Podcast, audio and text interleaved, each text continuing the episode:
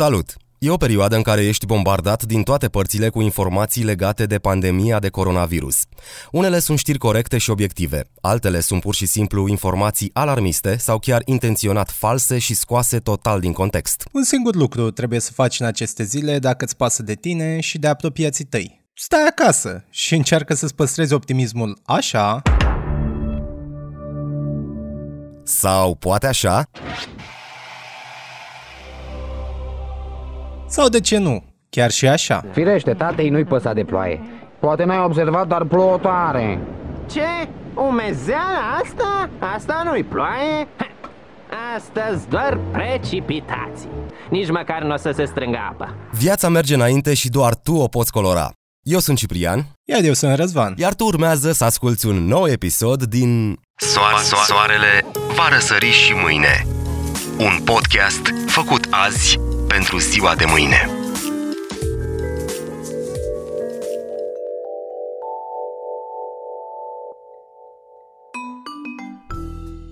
Deci, iată, ne auzim din nou. Băi, înainte de a începe discuția, Răzvan, chiar voiam să întreb, își mai aduce aminte cineva de Viața cu Luni? Eu sper că da, pentru că, surprinzător, noi doi am crescut în România și, ca noi, mulți alții pe care îi știm. Iar acele glume din America funcționează foarte bine și la noi. Cu toți avem unchiul ăla era... care e tatăl lui lui. Exact, exact. Iată, deci mie mi se pare că e un, e un serial mișto de desene animate la care ne putem întoarce acum, în perioada asta. Pentru că e și pe optimism, e și pe umor, adică e, sunt situațiile tratate așa foarte, foarte relaxat. Dacă putem să tratăm uh, situațiile relaxat în perioada asta. Da, mi se pare că e un serial de revăzut. Atunci ar trebui să tratăm și noi un pic mai relaxat ce s-a întâmplat în ultimele douăzeci și patru de ore. Uh, ca o concordanță a timpului, noi înregistrăm azi pe douăzeci și șase martie și suntem la primele ore ale dimineții. Deja toată România s-a schimbat radical. Glumesc, dar nu mai avem ministru al sănătății. Exact, dar trebuie să punem cumva în context. Adică, bun, în plină pandemie de coronavirus, iată, ministrul sănătății și-a dat demisia, i s-a cerut demisia. Important e că o să avem un ministru interimar, dar când vine acest anunț? Vine după o propunere legată de testarea tuturor bucureștenilor, pe care nu o puteam evita în debutul acestei discuții pe care o purtăm. O propunere venită așa, pe nepusă masă. Vorbim de medici care stau la coadă să fie testați, vorbim de personalul medical care se plânge că nu există teste să fie testat pentru că unii sunt asimptomatici și legea cică ar spune că nu te poate testa nimeni dacă nu ai simptome. Și vine acest fost ministru al sănătății cu propunerea de a testa în masă toți bucureștenii după modelul Coreea de Sud. Bun, foarte bine, dar putem să facem asta? Cum ți se pare propunerea asta? E o chestie interesantă aici. De, de pe șaisprezece martie, de când avem stare de urgență, a pornit și avântul ăsta cu anti-fake news. Absolut întemeiat. Apoi, săptămâna asta a fost un pic mai haotică decât de obicei. La prânz a venit Iohannis și a zis pensionarii peste șaizeci și cinci de ani n-au voie să iasă din casă. Mai pe seară a venit Ludovic Orban, încă premierul României, și a zis stați așa că sunt nuanțe. Acum avem ministrul sănătății care se duce la un post cu o audiență națională, Pro T V, spune asta cu Bucureștiul, va fi testată toată lumea. Toată lumea ia la mișto lucrul ăsta, pentru că pe calcule nu ai cum să faci asta într-o perioadă rezonabilă. Și acum Corect. Ne trezim în această dimineață fără ministru.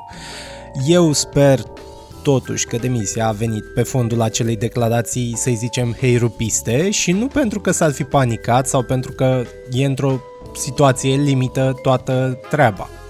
Dar bine, era clar pentru toată lumea, cred, din ultimele zile că acest ministru n-a putut să gestioneze toată criza asta din spitalele românești și ce s-a întâmplat în ultimele zile, dar la final vine, spune asta, închide ușa și pleacă. Adică ce exit e ăsta? Ca și cum a venit la un spectacol de stand-up, a dat o glumă și a plecat. Asta a fost. Exact. Și a rămas lumea pur și simplu stupefiată. Într-adevăr, e o propunere pe care este foarte greu să o implementezi, în primul rând, pentru că avem, uite, niște cifre oficiale, oficial, în acte, sunt două milioane de bucureșteni. Neoficial s-ar putea să ne ducem spre dublu, nu știu, patru milioane chiar. Cum îi testezi tu pe oamenii ăștia în condițiile în care la noi, în perioada asta, se fac uh, două mii - două mii cinci sute de teste zilnic la nivel național? Știi că noi am discutat așa și am mers în scenariul ăla în care chiar am luat în serios declarația, am zis, poate știe ceva, poate chiar se poate așa ceva. Adică hai să gândim matematic cu creionul în mână. Avem două milioane de locuitori. Ca să lucrăm mai eficient pe cifrele astea, să zicem că s-ar duce către uh, grupele de risc. Aici intră bolnavii cronici și persoanele în vârstă. Tot îți mai rămân, nu știu, între cinci sute de mii și un milion. E, la o capacitate de două mii cinci sute de teste pe zi, sau cu un optimism debordant din partea noastră, să zicem zece mii de teste pe zi, să zicem că există o mobilizare imensă de a salva țara anumită București. Deși... Și ai o... ai foarte mulți oameni și echipe de oameni care merg pe teren din cartier în cartier, door to door. Și la fiecare ușă oamenii chiar deschid ușa, testează, toate lucrurile merg bine. În cel mai bun caz, îți ia o lună să faci asta. În cel mai bun. Cu uși deschise, cu o deschidere incredibilă a oamenilor, fără probleme, cu teste, cu uh, laboratoare de uh, verificare a analizelor, cu toate astea. O lună este un timp mare din altă cauză.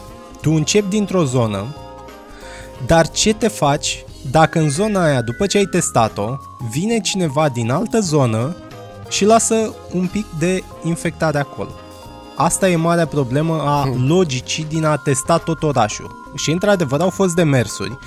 S-au gândit și alte țări la așa ceva, dar nu este fezabil.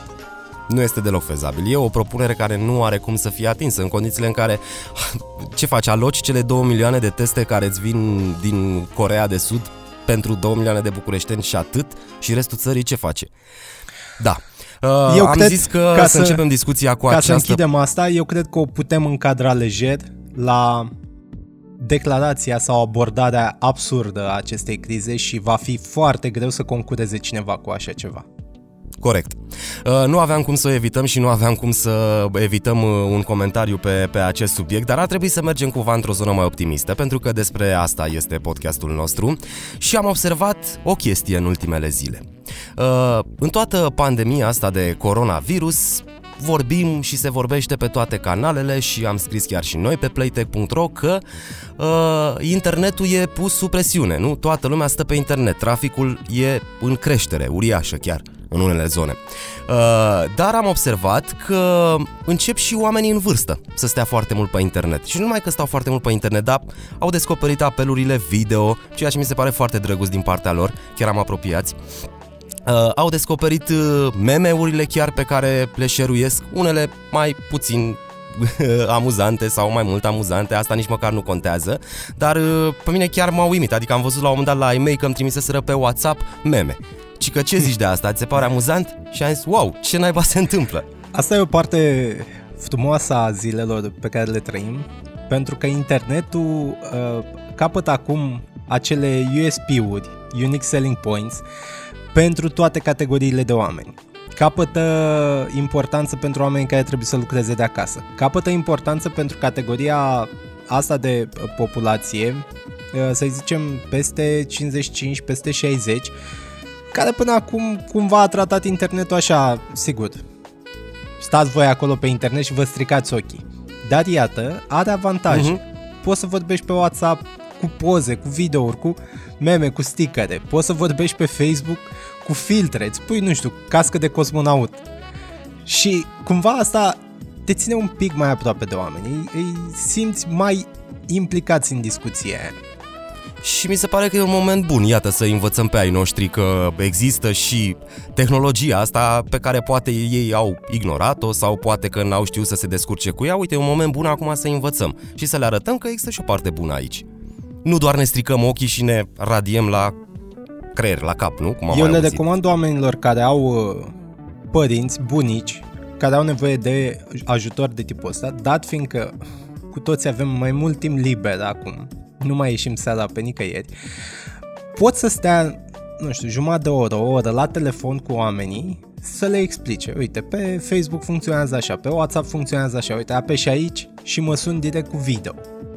Și atunci, măcar să, să ținem aproape, chiar și de la distanță. Și un truc interesant e că, știu că tu îmi ziceai că e un pic ciudat că oamenii se uită la ecran și nu la cameră și atunci se pare că se uită pe lângă tine când vorbești pe video. Bă, da, da, da, adică ei se uită, ei se uită la tine, se bucură că te văd, știi? Dar nu se uită în cameră, practic.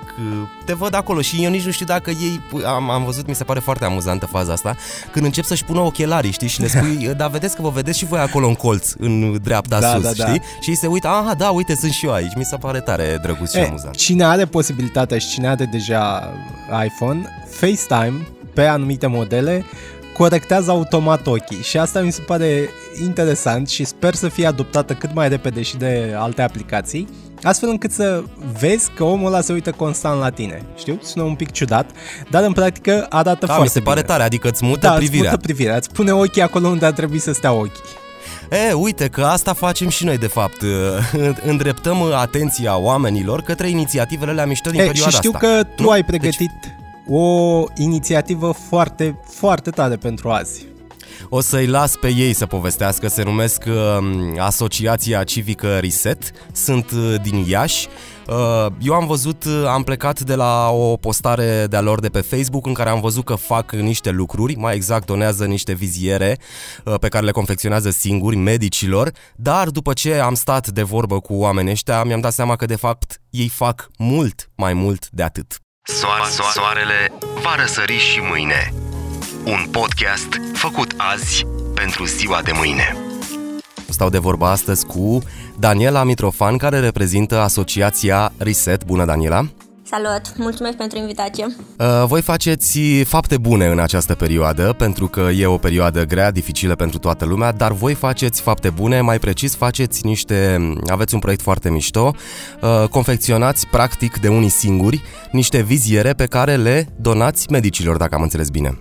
Da, este un proiect în care ne-am asociat cu cei de la Cyberspace. Ei sunt I T-ști, au venit către noi cu această idee. Noi eram deja implicați pe partea civică, încercând să ajutăm în această perioadă cu ce putem. Este un proiect dezvoltat sub umbrela viziere punct ro de la București. Noi l-am preluat la Iași și l-am dezvoltat.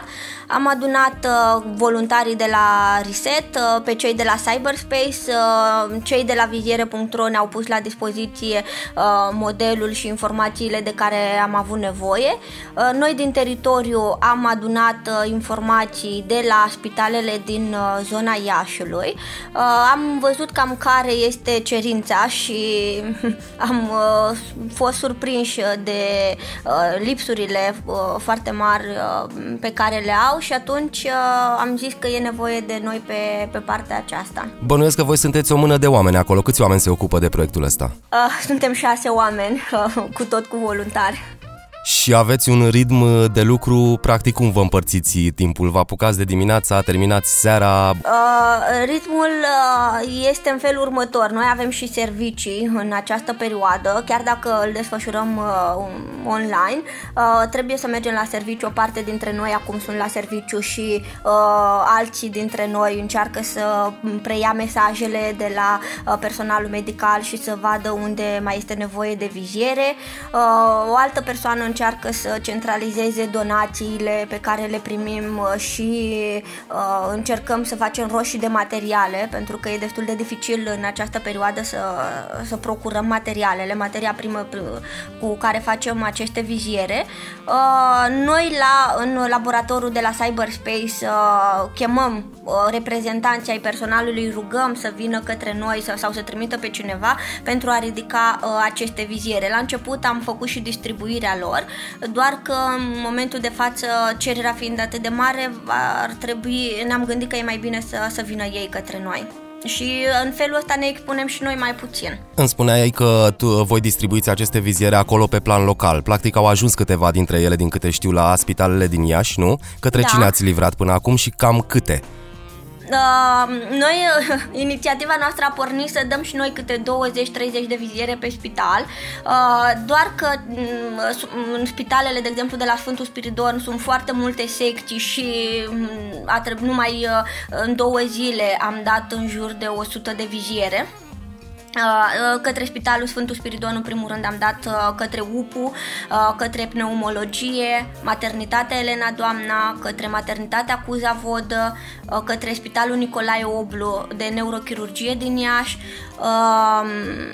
m-am mai dat și către Spitalul de Recuperare și astăzi urmează să, să mai distribuim către alte secții din aceste spitale. Deci, practic, ați ajuns la un număr de câteva sute de viziere, da, pe care le-ați livrat deja. Da, cam în jur de trei sute de viziere. Mi se pare foarte important de menționat că voi nu dați aceste viziere pe bani, ci le donați. Practic, din donațiile pe care voi le primiți la rândul vostru, vă alocați timp din timpul vostru personal și profesional pentru a face aceste echipamente și pentru a le livra. Cum au primit cei din sistem această inițiativă? V-ați lovit cumva de vreo reticență din partea lor sau din contră au fost încântați de inițiativă? Uh...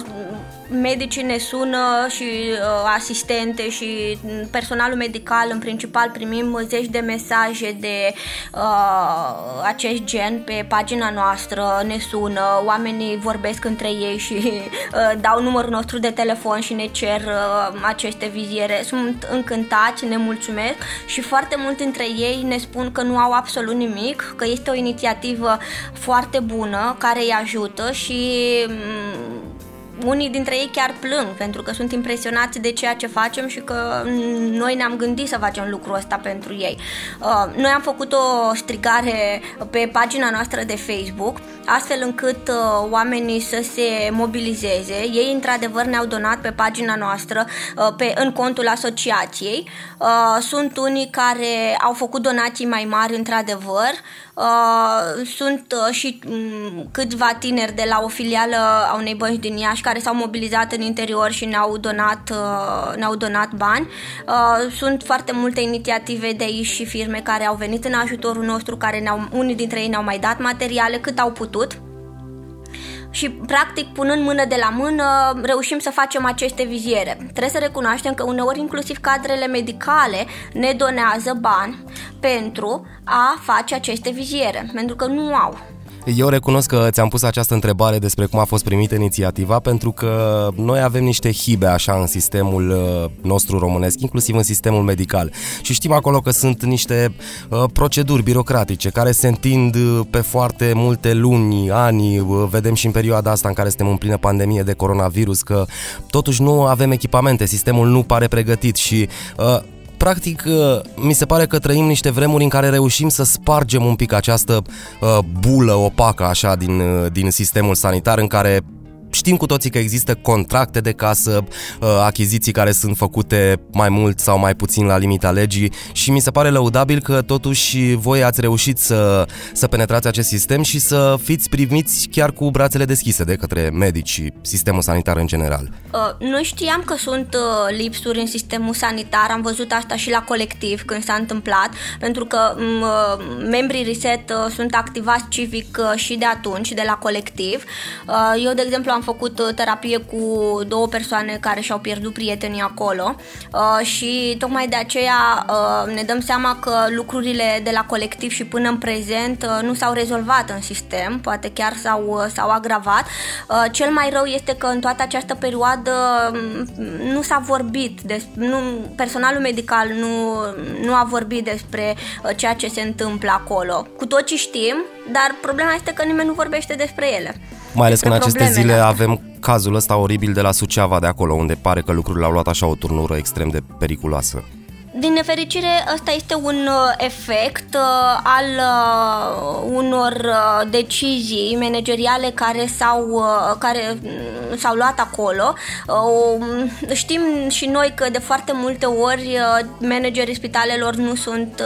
Uh, decât puși politic acolo, din nefericire, Sunt unii care nu prea sunt interesați de, din informațiile pe care noi le avem în momentul de față. Nu vorbim doar din auzite, știm pentru că oamenii ne-au spus și sperăm ca după ce toată această perioadă va trece să putem să facem și niște denunțuri, pentru că în perioada asta suntem extrem de prinși și vrem să ajutăm, vrem să fim proactivi, după care sperăm să nu uităm toată această furie pe care o acumulăm. Noi vorbim cu oamenii aceștia din sistem în fiecare zi și uh, auzim atât de multe lucruri încât uneori nouă ne este greu să ne, uh, să ne revenim după toate poveștile auzite.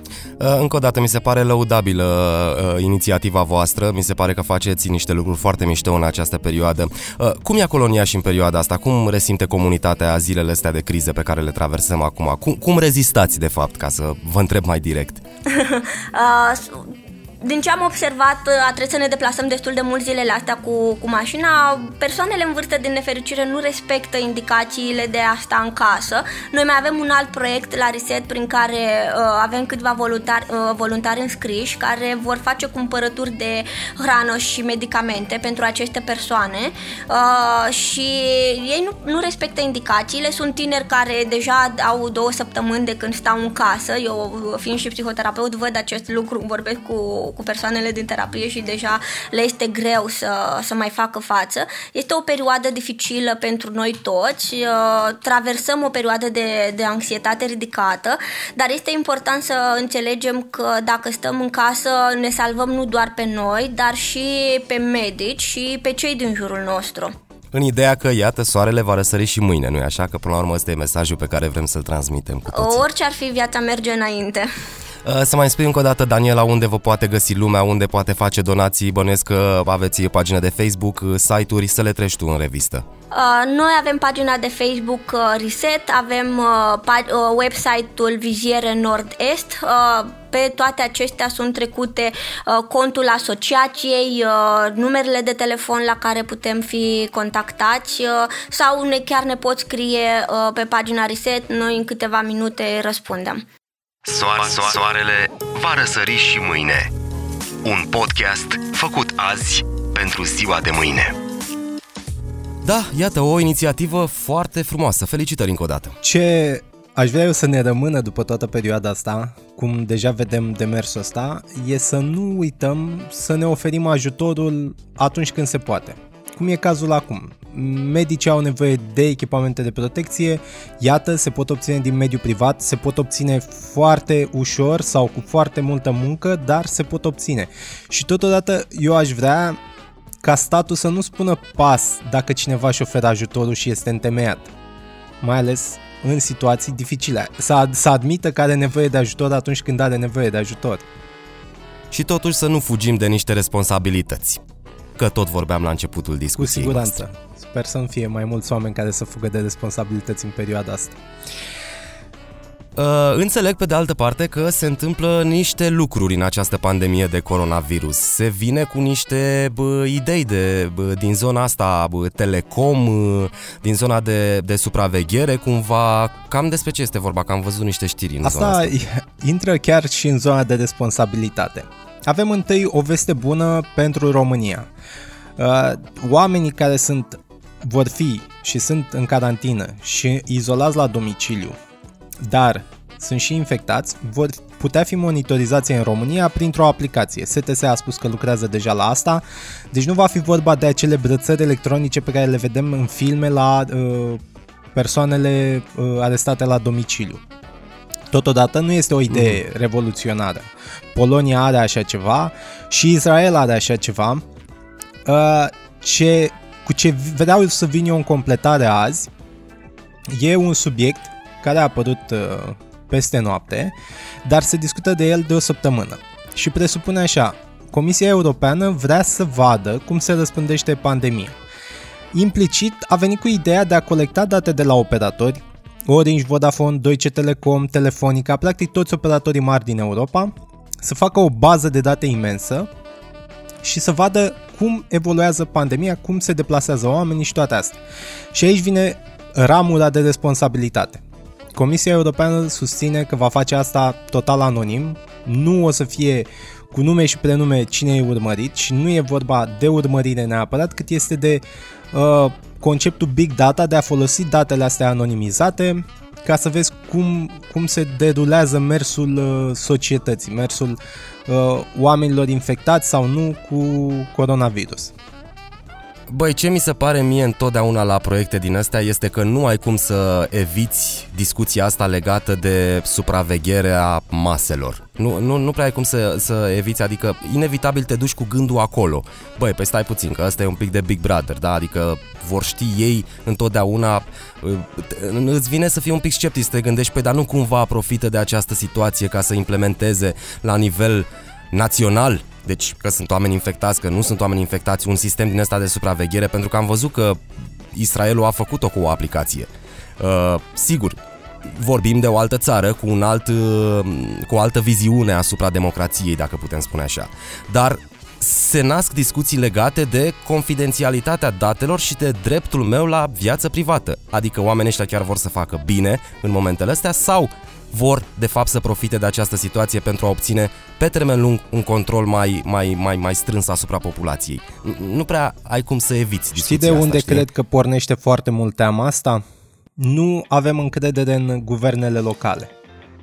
E adevărat. Că eu acum, ca cetățean european, pe o scară a valorilor, aș avea încredere, de exemplu, să las o țară ca Germania sau Belgia sau Franța să facă asta. Pentru că știu că acolo, dacă dau un bară grav, vor fi sancționați și vor fi luate niște măsuri. Totodată n-aș avea încredere într-o țară ca Italia, România, Ungaria. Exact. Ungaria, Polonia. Polonia. N-aș avea încredere în aceste țări care au dovedit o înclinație spre abuz și spre extremism, de orice natură ar fi el. Asta spun, sunt... Sunt țări democratice, dar mi se pare că sunt țări care au un pic altă viziune asupra democrației. Și de aici e o discuție. Dar, apropo de chestia asta, mie mi se pare că există și o parte bună în toată, în toată chestia asta, lăsând la o parte discuția despre supraveghere și despre îngrădirea anumitor drepturi. Bucureștiul, în prima zi de carantină, arăta ca un oraș gol. Mașinile erau puține, sigur, armata pe străzi, poliția pe străzi, dar trotuarele erau goale și am văzut că există chiar măsurători oficiale de calitatea aerului din București care au arătat că într-adevăr poluarea a scăzut. Sigur că ministrul mediului se lăuda la un moment dat că iată a scăzut poluarea din București, dar trebuia să te uiți de ce a scăzut poluarea din București. Că nu mai sunt oameni și că nu mai sunt mașini. Asta e partea bună, că vor învăța oamenii poate din chestia asta că poți să lași și mașina acasă sau că poți să te deplasezi mai mult cu, nu știu, mijloace de transport în comun sau cu orice altceva. Aici eu o să zic ceva care nu o să-mi atragă deloc fani, dar trebuie să o spun, pentru că e destul de adevărată. Oamenii vor să li se facă bine cu forța. Și nu mă refer la situația de față, dar pentru un aer mai curat trebuie oprite principalele surse de poluare. Traficul e una dintre ele.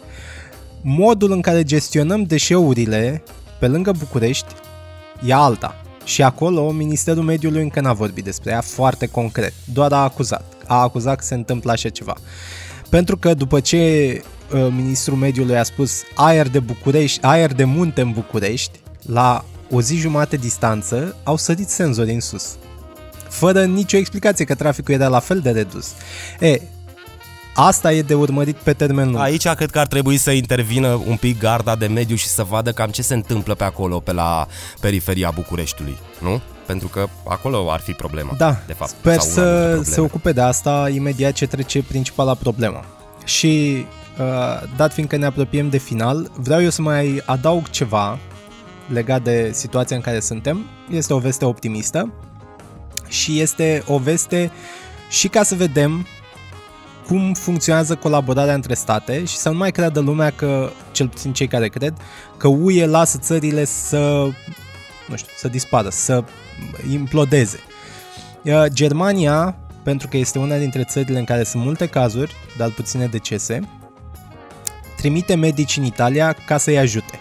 Nu s-a vorbit foarte mult de asta, U E nu are obiceiul de a-și face P R așa cum fac Rusia sau China, dar colaborarea de tipul acesta există.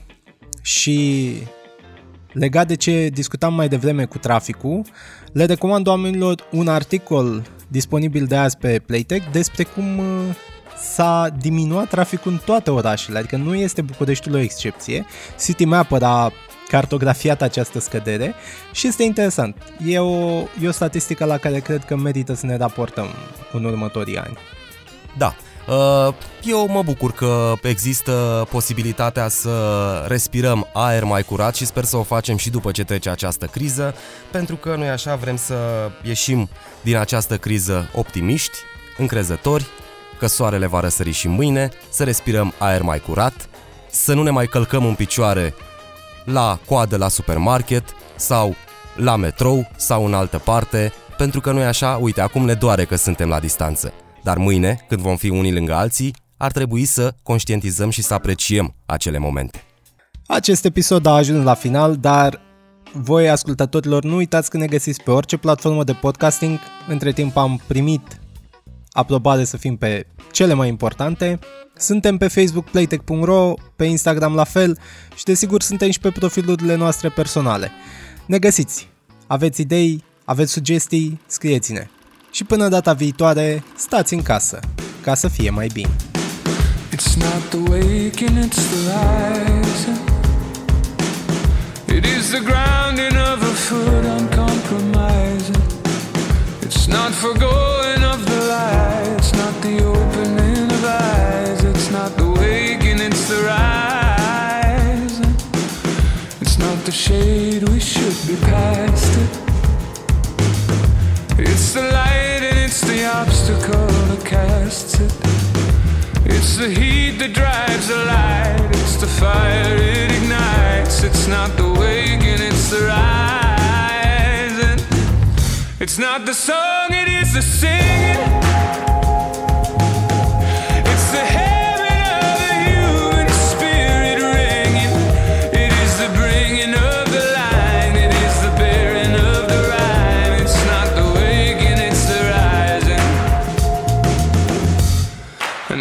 Could cry.